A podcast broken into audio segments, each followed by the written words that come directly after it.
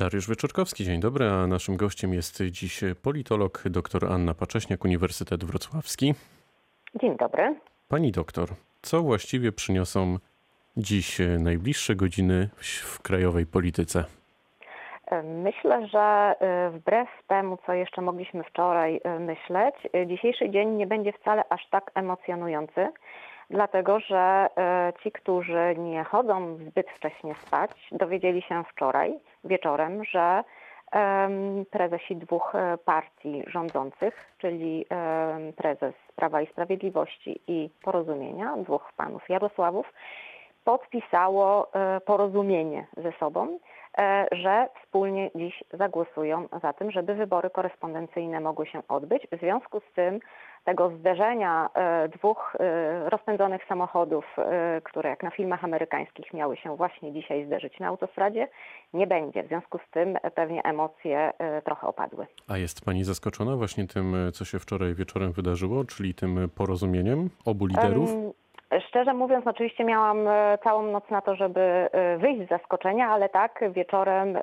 byłam tym zaskoczona, dlatego że atmosfera była już tak mocno nakręcona, że w zasadzie mogliśmy się spodziewać wszystkiego. W związku z tym, jeżeli wszystkiego, to również takiego rozwiązania, chociaż od kilku ładnych dni narracja raczej szła w kierunku takim, że Jarosław Gowin z częścią swoich posłów stanie po drugiej stronie e, barykady i będzie głosował podobnie jak będą głosowali posłowie z opozycji. Jednocześnie, e, tak mi się wydaje, jak się na tyle, na ile się orientuję, e, rozumiem, że formalnie wybory obowiązują 10 maja i obowiązuje też cisza wyborcza. No właśnie, pierwsze co to sobie pomyślałam, że o, to nie będzie ciszy wyborczej, ale rzeczywiście przeczytałam już interpretację prawników, że dopóki ten termin 10 maja, czyli niedziela, nie będzie za nami, e, to formalnie e, wybory się odbywają. To pokazuje, jak to jest mały szczegół, ale to jest bardzo e, nietypowa, a wręcz absurdalna sytuacja, że rzeczywiście od piątku, od północy kandydaci nie będą mogli prowadzić kampanii, chociaż w większości mówią, że i tak nie mogli tej kampanii prowadzić tak, jakby chcieli. Jak to możliwe w takim razie, że doszło do sytuacji, w której właściwie nadal nie wiemy, kiedy wybierzemy głowę państwa? No przynajmniej wiemy, y, że nie, nie będziemy jej wybierać y, w najbliższą niedzielę. No, ale można powiedzieć y, to trochę tak, że został stworzony problem. Oczywiście aktorów tego problemu było bardzo wielu. Największa odpowiedzialność rzecz jasna spada na tych, którzy akurat są przy władzy i mają te wybory zorganizować. Natomiast no, rzeczywiście tutaj wiele instytucji nie było za tym, instytucji i środowisk politycznych, e, które były przeciwne tym wyborom 10 e, maja, przyczyniły się do tego, że te e, wybory się nie odbędą. I już wiemy, rzeczywiście koalicja rządząca będzie przede wszystkim wskazywała na to, że to Senat y, nie pozwolił na to, żeby szybko uchwalić nową ustawę, nowy kodeks y, wyborczy, że to samorządowcy, bo już słyszymy, że, że w ten sposób jest to interpretowane. Po części jest to prawda, natomiast jasne też jest, że zabrano się za zmianę reguł zbyt późno. Niektórzy twierdzą, że w ogóle nie można było tego robić. W związku z tym stworzono problem, który, jak y, wynika z wczorajszych ustaleń, w jakiejś części został rozwiązany, chociaż oczywiście te, tematu wyborów to nie zamyka, więc politolodzy będą przynajmniej do wakacji jeszcze mieli co komentować. I my to na pewno będziemy e, również e, komentować. Gdy dziś w takim razie o wyborze głowy państwa rozmawiamy, to o jakich terminach możemy myśleć i jakie warianty rozpatrywać? Czy to będzie na przykład wybór tradycyjny, korespondencyjny, mieszany, czy nadal w zasadzie nic nie wiemy? Znaczy, w zasadzie wiadomo, jeszcze jesteśmy oczywiście przed głosowaniem, bo Sejm e, rozpocznie pracę ponownie o, o godzinie 9, w związku z tym to głosowanie będzie trochę później. Natomiast e, no, skoro jest porozumienie i mamy je na piśmie w internecie, wszyscy możemy o tym przeczytać, e, to jasne jest, że zostaną przegłosowane wybory w całości korespondencyjne, więc to w zasadzie wiemy nawet przed głosowaniem, czyli nie będziemy iść tradycyjnie do, do urny wyborczych. No i e, jeśli chodzi o e, termin, to z wszelkich wyliczeń e, wynika, że naj, wcześniej mogłoby się to odbyć w czerwcu. Równie dobrze może się to odbyć w lipcu albo w sierpniu, bo oczywiście wiemy, że już scenariusz wprowadzeniem klęski, stanu klęski żywiołowej nie wchodzi w grę, o czym e, cały czas e, koalicja rządząca mówiła, że to jest niemożliwe.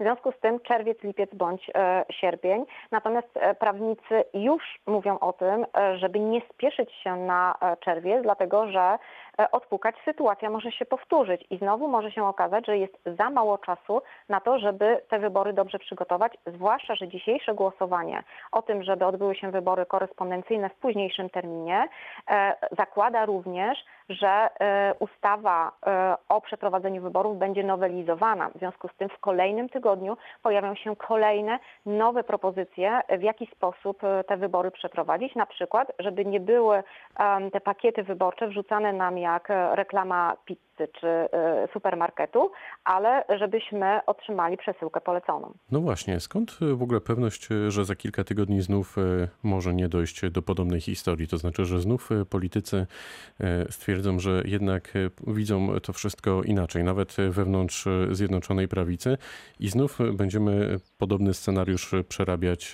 przez kilka kolejnych tygodni, a może nawet miesięcy. Znaczy mam pytanie o to, czy to nie jest tak, że idąc tym tokiem myślenia i e, patrząc na to, co się w tej chwili wydarzyło, taka sytuacja w zasadzie będzie mogła trwać jeszcze przez wiele miesięcy.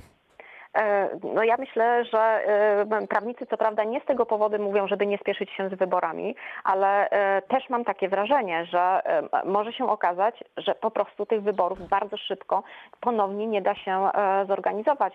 To, na co trzeba też zwrócić uwagę, to to, że w zasadzie no, nigdy nie byliśmy w takiej sytuacji myślę, że nie znamy też przykładów z demokratycznych krajów, które by się znalazły w podobnej sytuacji, ale jakby pomysł na to, żeby te wybory, nowe wybory, ale trochę stare, odbyły się w późniejszym terminie, zakłada, że Sąd Najwyższy e, stwierdzi nieważność tych wyborów.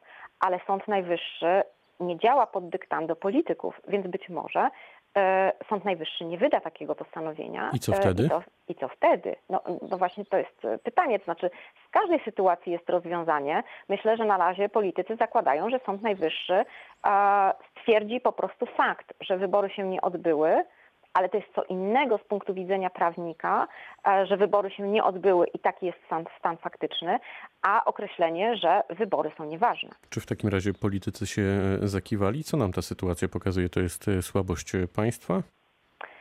Ja myślę, że to jest no, no tak, słabość klasy politycznej, która w sytuacji kryzysowej, przecież wiemy, jest pandemia, tak? I to była sytuacja kryzysowa. Okazało się, że zarządzanie w zasadzie no, dwoma kryzysami, ale jednym obiektywnym, czyli, e, czyli e, COVID-em e, i jego konsekwencjami, i drugim stworzonym na własne życzenie, przerosło siły naszej klasy politycznej. Czy Pani zdaniem możliwe są jeszcze zmiany personalne, na przykład w koalicji obywatelskiej? E, teoretycznie są możliwe, e, dlatego że skoro to, ja powiedziałam, to będą stare, nowe wybory, czyli nowe otwarcie, co oznacza, że mogą pojawić się nowi kandydaci, którzy zbiorą 100 tysięcy podpisów e, lub więcej, natomiast tego czasu będzie bardzo mało, a stare dlatego, że interpretacja jest taka, że ci, którzy już mają zebrane te 100 tysięcy podpisów, mogą je przedłożyć po raz kolejny i być kandydat, nowymi kandydatami, ale ze starymi podpisami. Czyli nowymi starymi. Nowymi starymi, tak. W związku z tym teoretycznie jest możliwe, żeby zarówno Prawo i Sprawiedliwość wymieniło swojego kandydata, Koalicja Obywatelska i wszyscy pozostali. Natomiast już słyszymy, że w zasadzie nikt tego e, nie planuje, aczkolwiek w Platformie Obywatelskiej e, decyzja zostanie podjęta, jak to określone zostało przez organy statutowe. Natomiast e, oficjalnie nie ma takiej, e, takiego pomysłu. Jak w takim razie ta cała sytuacja może wpłynąć na frekwencję? Znaczy, ja myślę, że e, ona i tak powinna być wyższa niż byłaby, gdyby wybory się odbyły teraz e, w niedzielę, ponieważ kontestacja tych wyborów, nawoływanie do ich obywatelskiego bojkotu, e, myślę, że nie trafiało w próżnię. W związku z tym w niedzielę ta frekwencja byłaby niższa, a potem nie wiem, czy Państwo oglądali ten pokaz e, senatora Marka Borowskiego, który Tak, który pokazywał liczył, liczył ile liczył może sekundy, trwać. y, Tak. tak, y, przy założeniu, że to będzie 40% frekwencja, y, to y, ile dni y, komisja wyborcza miałaby na to, żeby policzyć wszystkie głosy. W związku z tym, y, jeśli jesteśmy patriotami, to powinniśmy y, nie iść do tych wyborów, żeby to liczenie trwało szybko. Oczywiście mówię to z, y, y, prześmiewczo nieco. Natomiast no może się okazać, że rzeczywiście obywatele uznają, że to jest, e, przepraszam za porównanie, e, przepraszam cyrk, ale że to, że to jest trochę cyrk i my jesteśmy, nie wszyscy chcą brać w tym udział. W związku z tym to może wpłynąć na frekwencję. E, No nie powiem, że jeżeli to będzie w wakacje, to się wszyscy rozjadą, bo wiemy, że te wakacje będą inne z powodu, z powodu wirusa. W związku z tym być może, że się tak nie rozjedziemy po całym świecie, bo nie ma takiej możliwości. Natomiast może się okazać, że ludzie naprawdę już stracą e, zainteresowanie tym, kiedy te wybory się odbędą i niektórzy mogą nawet nie zauważyć tej niedzieli, kiedy e, trzeba będzie e, wrzucić e, pakiet wyborczy do, do urny, skrzynki, nie wiem do czego to będzie. No to na koniec, pani doktor. Ostatnio często zadaję pytanie, właśnie to pytanie, co przed nami. Może pani się uda w tej chwili przewidzieć przyszłość, tę polityczną oczywiście. E, Te polityczne, no na pewno przed nami są wybory, dlatego że ym, mamy prezydenta tylko do, do początku sierpnia, w związku z tym e, wybory się e, muszą odbyć. Natomiast na pewno nas czeka, jeżeli myśleliśmy, że e, gorący e, tydzień to będzie tylko pierwszy majowy e, tydzień, to on będzie gorący nadal i zarówno pod względem prawnym i politycznym. No czeka nas kampania wyborcza, dlatego że tu myślę, że politycy już nie będą mówili o tym, że, bo nawet ci, którzy byli za tym, żeby nie było majowych wyborów, to w ogóle zdają sobie sprawę, że wybory trzeba zorganizować. W związku z tym czeka nas trochę obtłu- obtłuczona, ale jednak kampania wyborcza. Politolog dr Anna Pacześniak z Uniwersytetu Wrocławskiego analizowała dla nas e, to wszystko, co się wydarzyło w minionych e, ostatnich kilkudziesięciu godzinach i to, co się jeszcze wydarzyć może. Bardzo dziękuję za spotkanie. Dziękuję. Pytał Dariusz Wyczorkowski. Dobrego dnia.